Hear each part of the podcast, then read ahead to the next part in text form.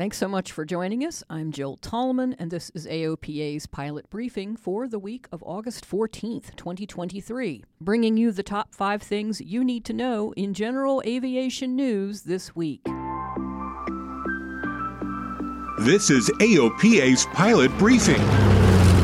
Your general aviation news update brought to you by the Aircraft Owners and Pilots Association.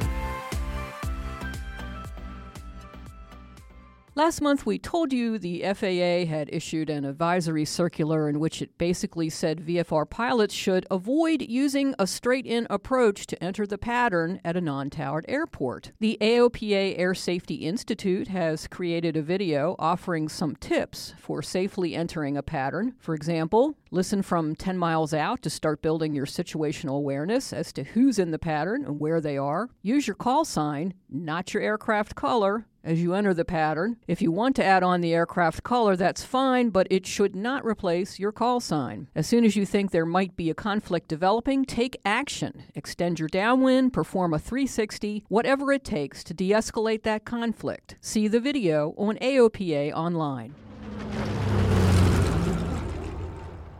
Aviation Supplies and Academics, you probably know them better as ASA, and the source of many fine aviation educational products, has a new app that lets you access all the ebooks you've purchased from ASA in one location on whichever digital device you choose. The ASA library includes the ability to highlight, bookmark, and take notes, and there's a search capability and an interactive table of contents that lets you jump to specific chapters. It's available for download in the Apple App Store and Google Play Store. If you're a laptop kind of person, you can still access the library at the ASA website, which is asa2fly.com.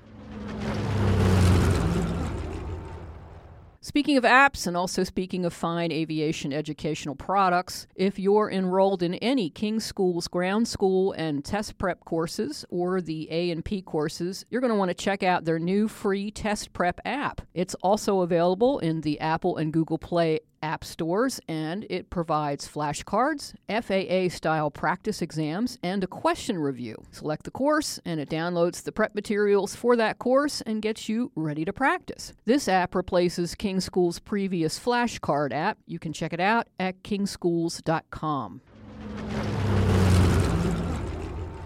The Seaplane Pilots Association has created a video course that aims to instill an unfailing habit of raising landing gear immediately after every hard surface takeoff in any amphibious aircraft. Accident data reveals pilots simply did not raise the landing gear after takeoff and before landing on water in 83% of all gear down water landings. The association hopes to break the link in that accident chain by putting forth the message positive rate of climb gear Gear Up. You can view the video and take the accompanying online course at the website, and you'll find the URL in the show notes for this episode.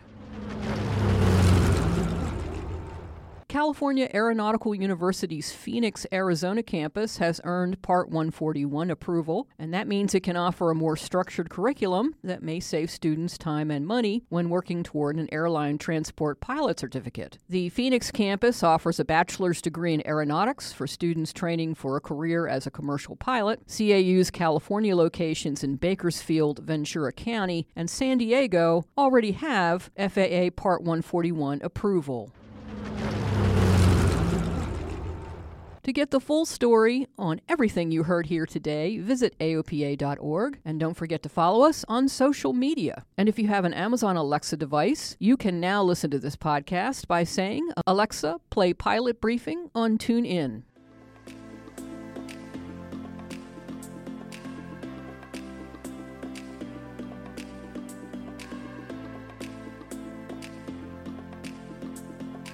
Thanks so much for listening. I'm Jill Tallman. Fly safely, fly often, and I'll talk to you again next week.